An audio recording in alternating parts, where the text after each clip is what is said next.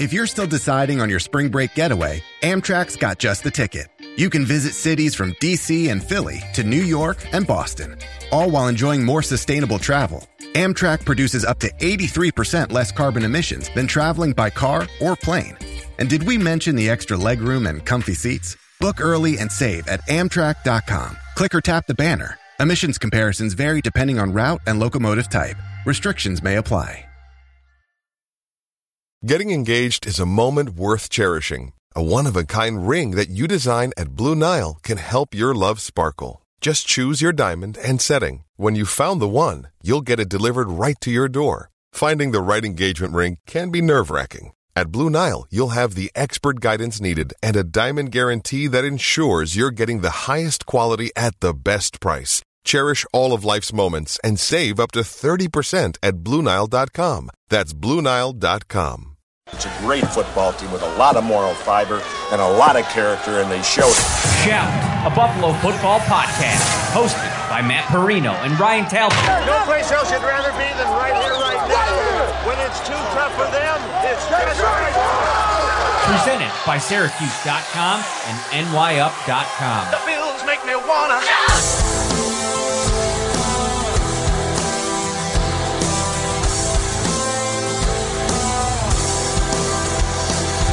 What is up, everybody? Happy Sunday night, and it is a much happier night for Bills Mafia after they watched the Buffalo Bills take out the New York Jets 45 to 17 in a game that, let's be honest, Ryan Talbot wasn't ever really that close.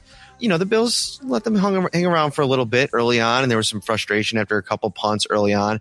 But when you take the entire body of work, and we're talking about six of seven in the red zone, 45 points, 350 plus yards for Josh Allen. Stefon Diggs gets back. The running game gets going. The defense, whoa, we got to talk about this defense. A lot to like. Ryan Talbot, how are you, my friend?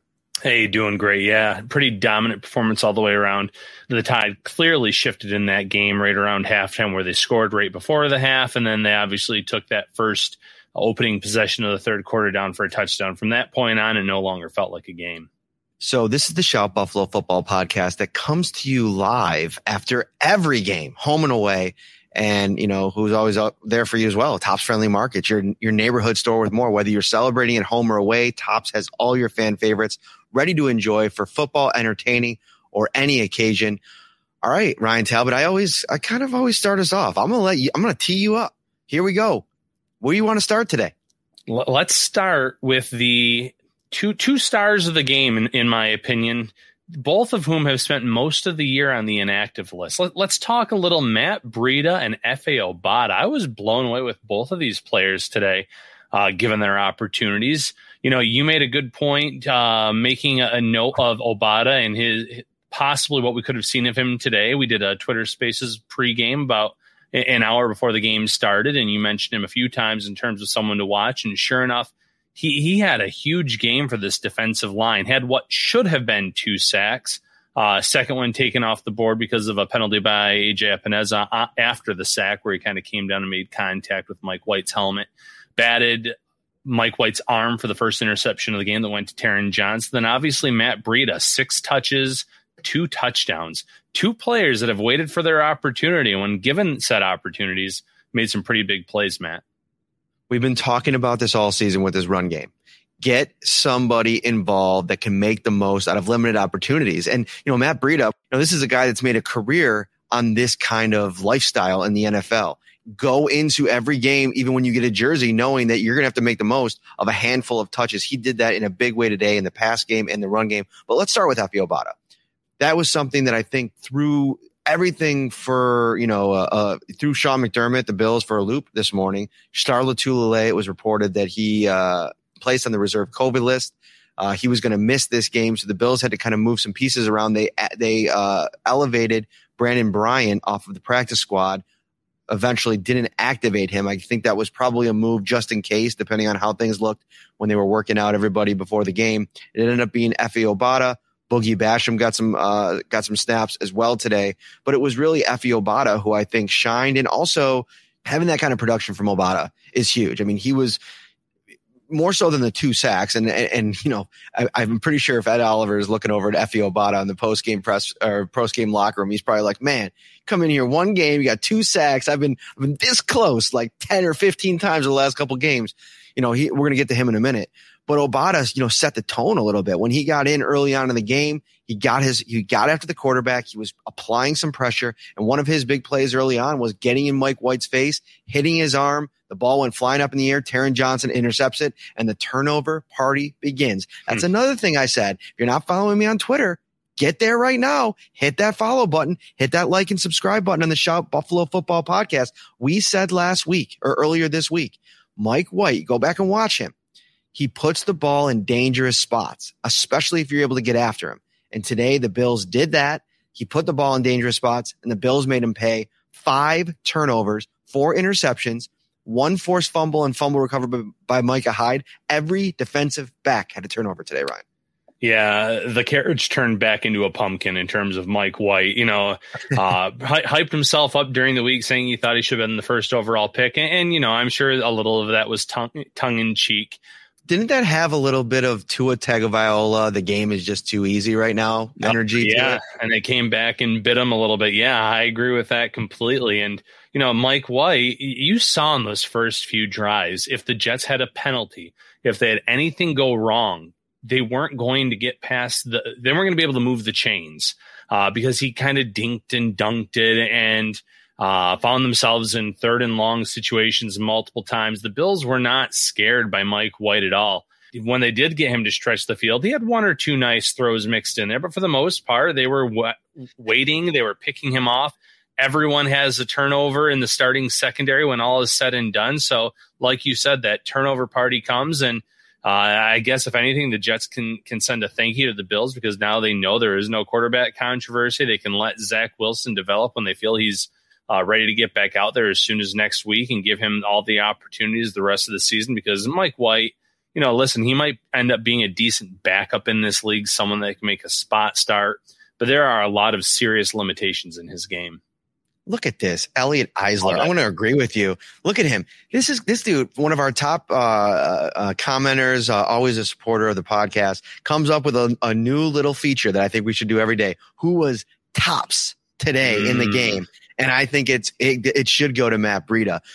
With Breida, I've always tried to kind of be realistic with what the expectation should be with him. And, you know, he does add a speed element, but I think it's also important to remember, and I don't want to downplay his game today because six touches, two touchdowns, the plays that he made.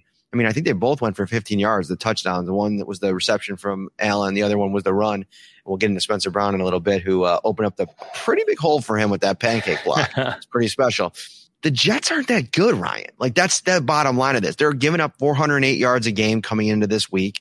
They're giving up 32 points a game this season coming into this week. And it was more of the same 489 yards, 45 points. The Bills got right in a big way. But what I think they found, listen, I'll be a little bit critical. And Sean McDermott said that Brian Daboll called a great game today. And I do agree. I, I thought that he adjusted. He came out, he was hitting on some, some things in the first two drives then things kind of went off, uh, you know, a little bit. And I think part of that is the mistakes, Ryan, that the penalty yes. on the bootleg. Who knows if that, if that goes well and they continue to move the ball down the field and convert and score, maybe they just keep on going and the train keeps moving along. But they didn't. And there was some sloppiness and they were off track. But I thought that they recovered before halftime. Stefon Diggs stepped up and said, give me the ball. Let me make some plays, which over the course of his career here is when, you know, that's kind of become his calling card a little bit. But you know, you you look at the way that they use this group. My one kind of you know suggestion would be to when you find a combination that's working, like it was early on in this game with Breida and Mo- and Breida and Singletary. Ride that hot hand. You know, they came in and they brought in Zach Moss, and I thought nothing against Zach Moss. I think that he had a couple good runs today, and I think that he's had a couple good games this year. But just you know, you've struggled so much in the run game. When when you're getting some energy from a guy like Matt Breida, go with what's working. No, I think that's a, a, great point. We talked about it leading up to the week. We thought that maybe this would be the game that Devin Singletary saw the bulk of the carries.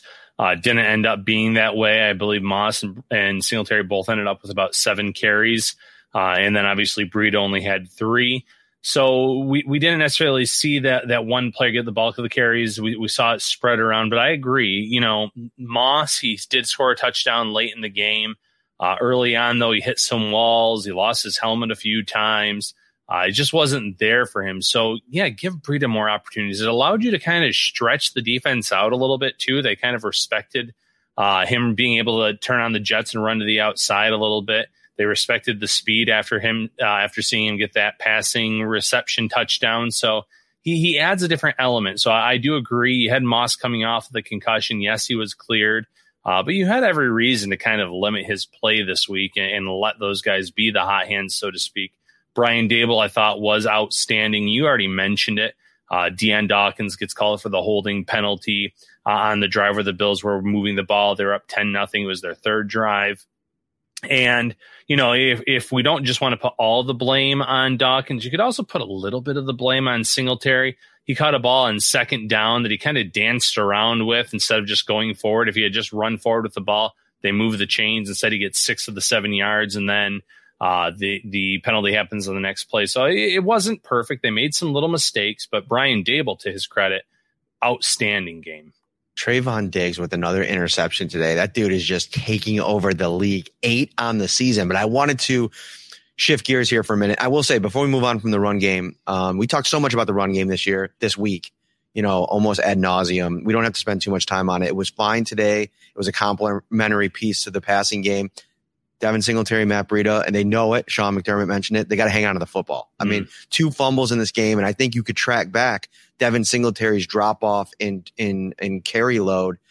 You know, after the first four games, you know he had four fumbles in the first four games. And when you're when you're putting the ball on the ground like that, you know you're you're you're talking about a trust factor with this coaching staff where you know they lose it and they lose it quickly. And Matt Breida, like you mentioned, didn't carry it much today. I only had a handful of carries, two or three. One of them was a fumble. You can't do that. But let's shift gears to the defensive side of the ball because we were talking about what they were able to do in frustrating Mike White. You're putting up a story on Jordan Poyer here shortly after we're done. He had a funny little quote today uh, in the post game press conference, but he's now at four interceptions on the season, which brings him into a tie for third in the NFL behind Trevon Diggs, who's now with eight and who's probably going to win Defensive Player of the Year at this point. J.C. Jackson's got five. Kevin Byard from uh, Tennessee's got five. And then Logan Wilson, Xavier McKinney, and now Jordan Poyer with four. Jordan Poyer, I mean, we're sitting here right now, and if this guy doesn't get all pro consideration, I don't know what this I don't know what this league's doing because he's he's all over the field. And one of the things I think that they did today was like, okay, you want to dink and dunk Mike White. We first of all, we're going to think you're going to make mistakes. But second of all, when you do get the ball out quickly and you do get the ball in playmakers' hands, we're going to fly to the ball. And I believe, let me check out the stats here. Jordan Poyer, 10 tackles, one quarterback hit, interceptions, and two pass breakups. We're talking about an elite MVP type, you know, performance, you know, team MVP on this day defensively. You could have given it to a lot of people today. yeah, you, you absolutely could. But Jordan Poyer, real fast. You know, I, I think that a, a, few of the years that he's been here in Buffalo, you could have at least made the case for Pro Bowl for him. He's he's played at a high level from year one. Uh, obviously, the year that Hyde and Poyer came in, Hyde was the major acquisition in terms of the salary that he was paid. Uh, one of the, one of Buffalo's first targets, but Poyer was under the radar. It was like four years, thirteen million. But from his first start to now, he's been nothing but great for this defense and this unit. So, yeah, all pro consideration should absolutely be a, a lock for the Pro Bowl. Last year, he was like first in fan voting, and he still didn't end up getting in because of the the votes from the you know the league.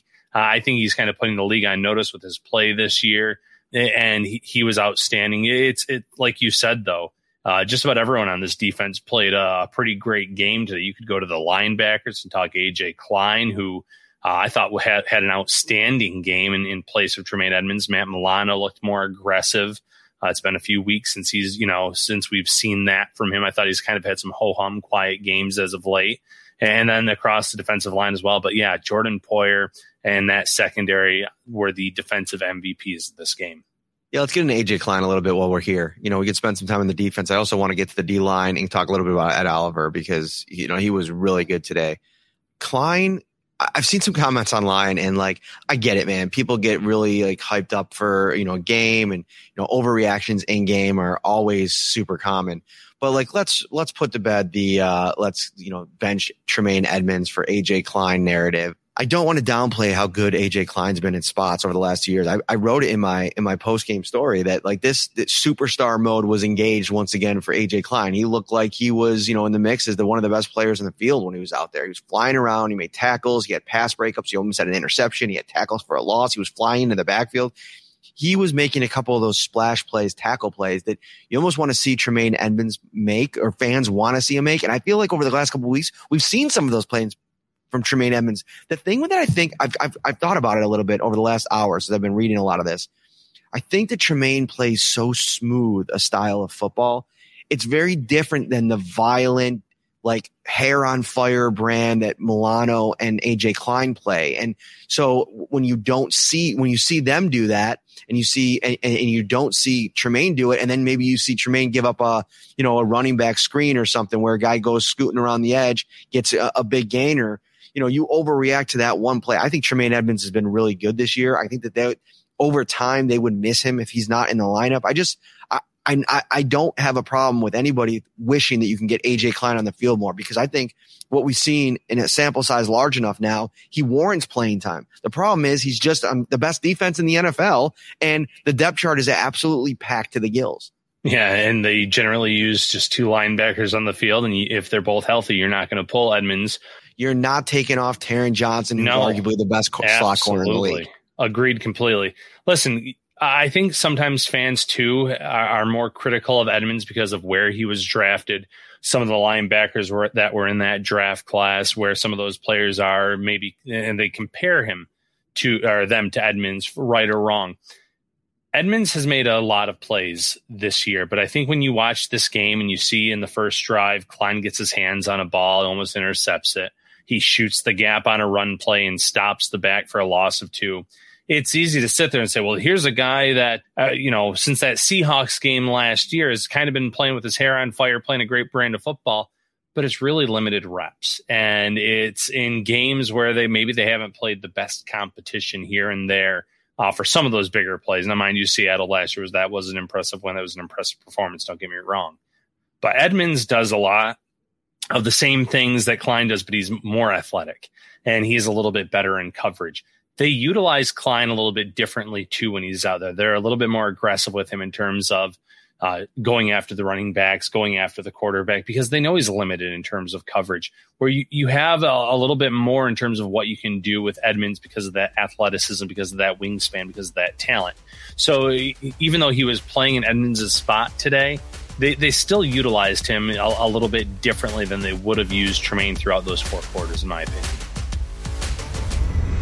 Shout, a Buffalo football podcast, hosted by Matt Parrino and Ryan Talbot. From hot to go pizza and appetizers, signature fried chicken, baby back ribs and subs to delicious salads and brownie trays, Tops has everything you need to feed the hungriest fan and I know Bills fans are probably hungry for some more football here. They probably want to fast forward the week to get to that Colts game. And the Colts game, whew, I mean, that's going to take on a very interesting lead up in terms of what the Colts do well, smash mouth, run, run the football, Jonathan Taylor against what the Bills do defensively, which, you know, with Star Lotulelei's status uncertain, if he's unvaccinated, which we don't know for sure, and he tested positive for COVID, and uh, you can kind of glean that from what Sean McDermott said today. It's not hasn't been reported that he actually had COVID. You know, you could go on the COVID list and, and be a close contact. But my my most educated guess is that he did get COVID based on Sean's comments. We'll try to get clarification tomorrow, which means if he's unvaccinated, it's going to be a 10 day window where he will not play next week. And, you know, I thought this interior defensive line played good today and it was led by Ed Oliver, who all of a sudden, Ryan, like, can you think of another guy who the narrative flips so fast on. Maybe AJ Klein's a great example last year. Last year. You know? But as we sit here right now, I mean, we've gone from Ed Oliver bus city in September to the end of October into November where people are starting to think that he's a superstar. I mean, that's the vibe I'm getting from fans. No, and, and I agree. I, over the last few weeks, he's made countless plays. He's made big plays in key moments Um, today, though, it's funny because if you look at the stat sheet, it shows one tackle, but he, he was so much better than that. He had a play right before halftime that was initially ruled a uh, sack force fumble that the Bills recovered, and the Mario Addison specifically recovered. Uh, it was eventually overturned. He was in Mike White's face numerous times. He has really taken on taken that next step, what we've wanted to see, and, and it's huge because going into this season, we talked about two players taking the next step in this year and that was Ed Oliver and Dawson Knox. And we've, and we've seen it from both of them in terms of them ascending and taking on those roles and playing up to their draft status, especially in the case of Oliver, a first round pick. But Oliver is making enough splash plays per week that it obviously is helping this defense. It's putting them in scenarios where it gets the defense off the field, it creates turnovers, whatever the case may be. But he was once again a big time impact player, despite it not necessarily showing up on the stat sheet.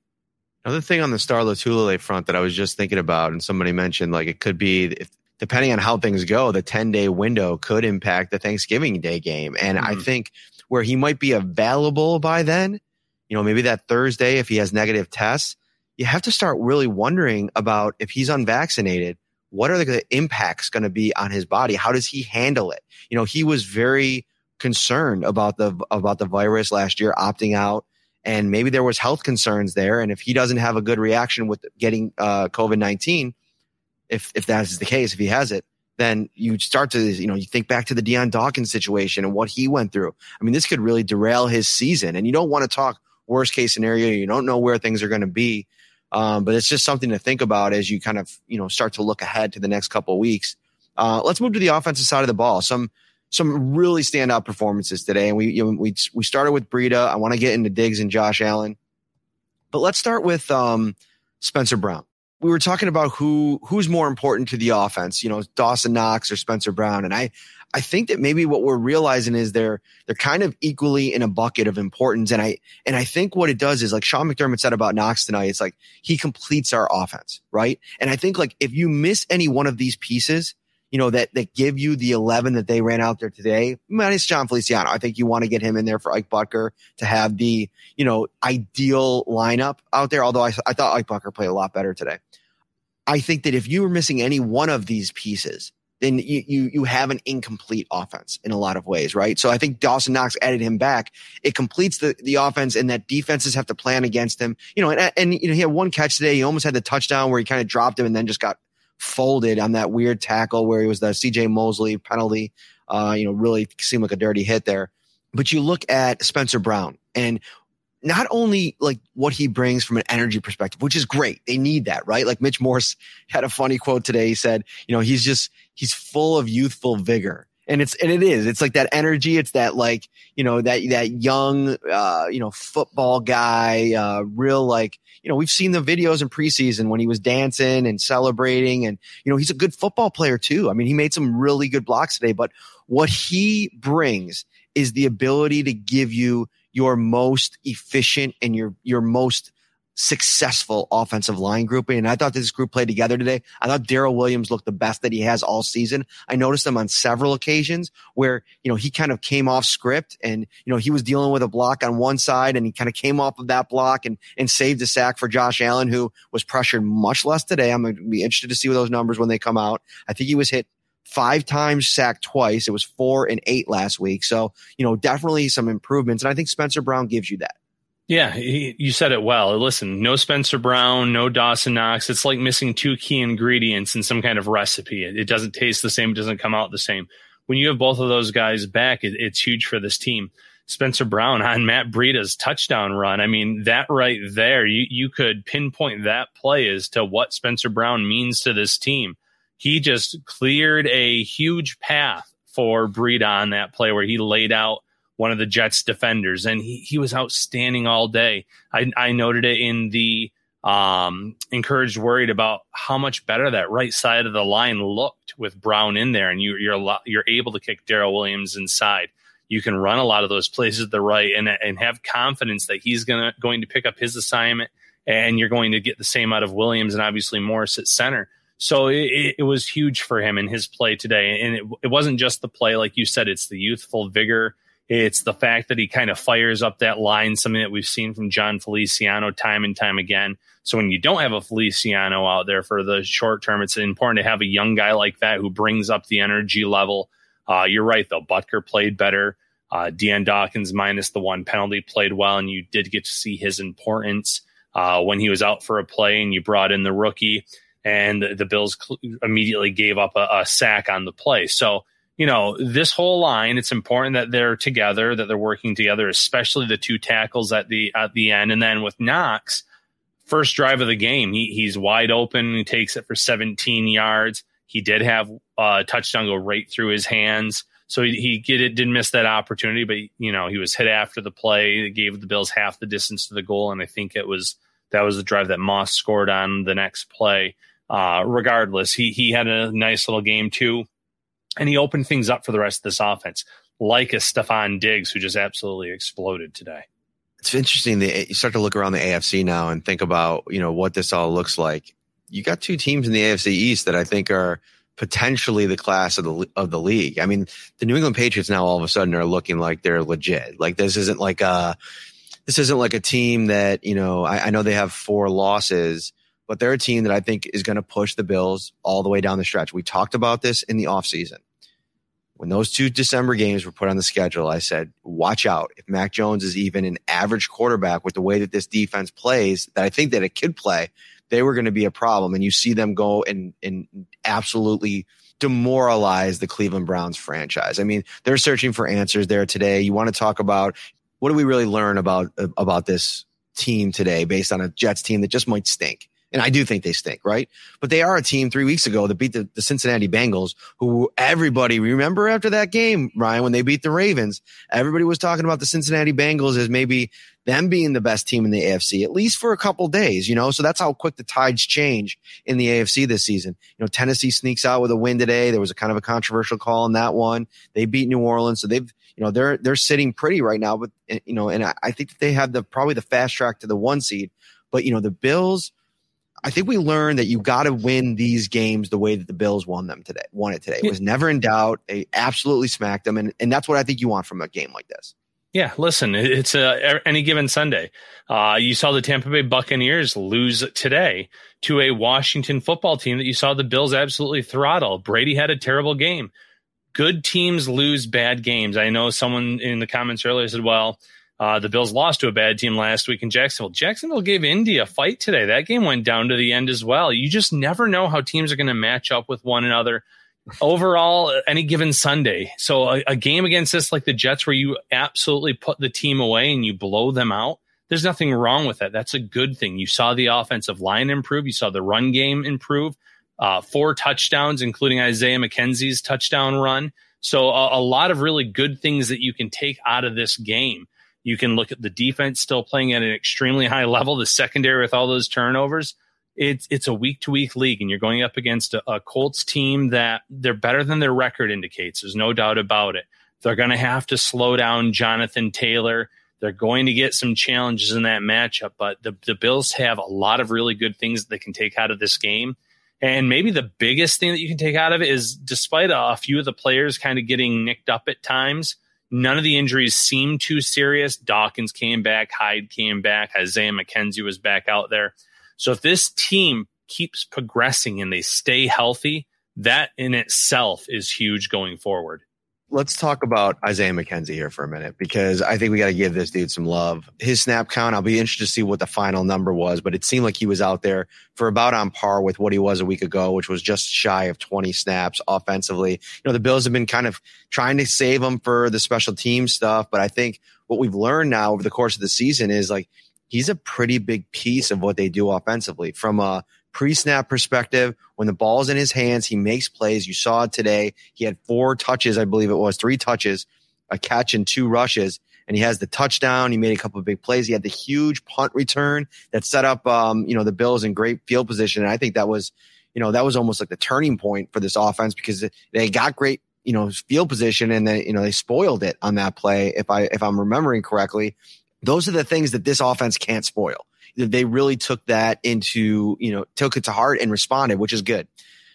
Couple things on this offense though. Did you notice today, Ryan? They went very, very high uptick in tackle eligible plays. Mm-hmm. Ryan Bates, Tommy Doyle, even. I, I, just off the top of my head, there were at least eight occasions where they brought in a tackle eligible. They didn't even run out of it most most of the time. They had one good run, one good Devin Singletary run. I think he went for 15 yards, but they, I think that that kind of played into what Sean McDermott was talking about. Like, okay, we haven't been great in the running game blocking. Let's bring in another guy. Let's bring in Reggie Gilliam. Let's go to a 21 personnel, two running backs, one tight end, and we're just going to try to out physical you. And now, if you can't out physical the Jets, you're in big trouble because I think they have one of the worst fronts in the league, Sands, Quinn, and Williams. But I, I thought at least uh, from a confidence perspective, they did that today. And I thought that was a good move by Brian Daboll to kind of get some more big packages and, and attack them that way. I thought the Bills kind of went back to the well on a lot of things that worked for them last year, such as the tackle eligible plays and having some success there. Getting Isaiah McKenzie involved out of the backfield, giving him those end, the end around for the touchdown getting the run game a little bit more involved, getting creative with that. Uh, there's a few other things, and now I'm kind of blanking on them. But uh, th- there yeah, were by the way, on of- this, yeah, Doyle doesn't need to be in there for regular plays. I'm just talking Yeah. about as a six blocker. He's not ready for consistent plays because he did he did get absolutely did. crushed on that play, and Allen got Absolutely. sacked. Yeah, Eh, but uh, you saw them go back to things that worked. Getting Gabriel Davis more involved in this offense and giving him more opportunities, something that worked last year. Seven touchdowns as a rookie. All he did was catch all three of his targets for 105 yards. So, you know, little things like that. You, you didn't see Beasley have a huge role in the game or Emmanuel Sanders, uh, but both of them caught all of their targets. They spread the ball around well. They brought some players in that maybe weren't being utilized as much, and it worked with great success. So take some positives from this game, see what you think is going to work against the Colts, what's going to work on Thanksgiving, and kind of go from there on a, on a game by game basis because the AFC is still wide open. Yes, the Titans keep finding ways to win. Uh, so maybe they'll they will end up with that one seed, but the Bills are in a good spot to to get that two seed. Uh, they do have the Patriots right on them. Patriots, like you said, dismantled the Browns today, embarrassed them, made Baker Mayfield look terrible. I know that he left at one point with an injury, but that defense is for real. Mac Jones is getting more confidence. Uh, their their young running back performed really well in the game too. So the the Bills are going to have their hands full with the Patriots this year. It's not probably going to be um, necessarily like that second game where they absolutely embarrassed New England and, and ran away with it. I think they're going to be in for some dogfights. So the Bills have to keep taking care of their own business first and foremost. So we're going to close the show out with, you know, the Josh Allen and Stefon Diggs show was back today in a big way. Allen finishes 21 and 28, 75% completion percentage, 366 yards, 13.1 yards per attempt. He was sacked only two times, two touchdowns, and the one interception, which was a bad throw. He's trying to force it into Stefon Diggs, but that's okay because I like the fact that they were forcing it to Stefon Diggs today. I almost felt like this was a week too late. I think that last week they needed to try to get Stefon Diggs involved earlier than the fourth quarter. He finishes with 13 targets, a game high, 162 yards. He goes for 20.3 per catch, a touchdown, and that 57 yarder, which was super pretty. Yeah, listen, like you said, when when Allen threw that interception, which a lot of fans were on me saying it was actually incomplete. Well, listen, they ruled the interception; it wasn't overturned, so it's an interception. They were up 35 points at that point. So if you want to try uh, a dangerous pass there, by all means, do it. You- You're already running away with the game. Get a little risky with the ball. Make take those chances. I'm okay with that any day of the week. But that the chemistry was on, and the Jets. Listen, they were giving Stefon Diggs one on one coverage all game. They weren't putting that help over.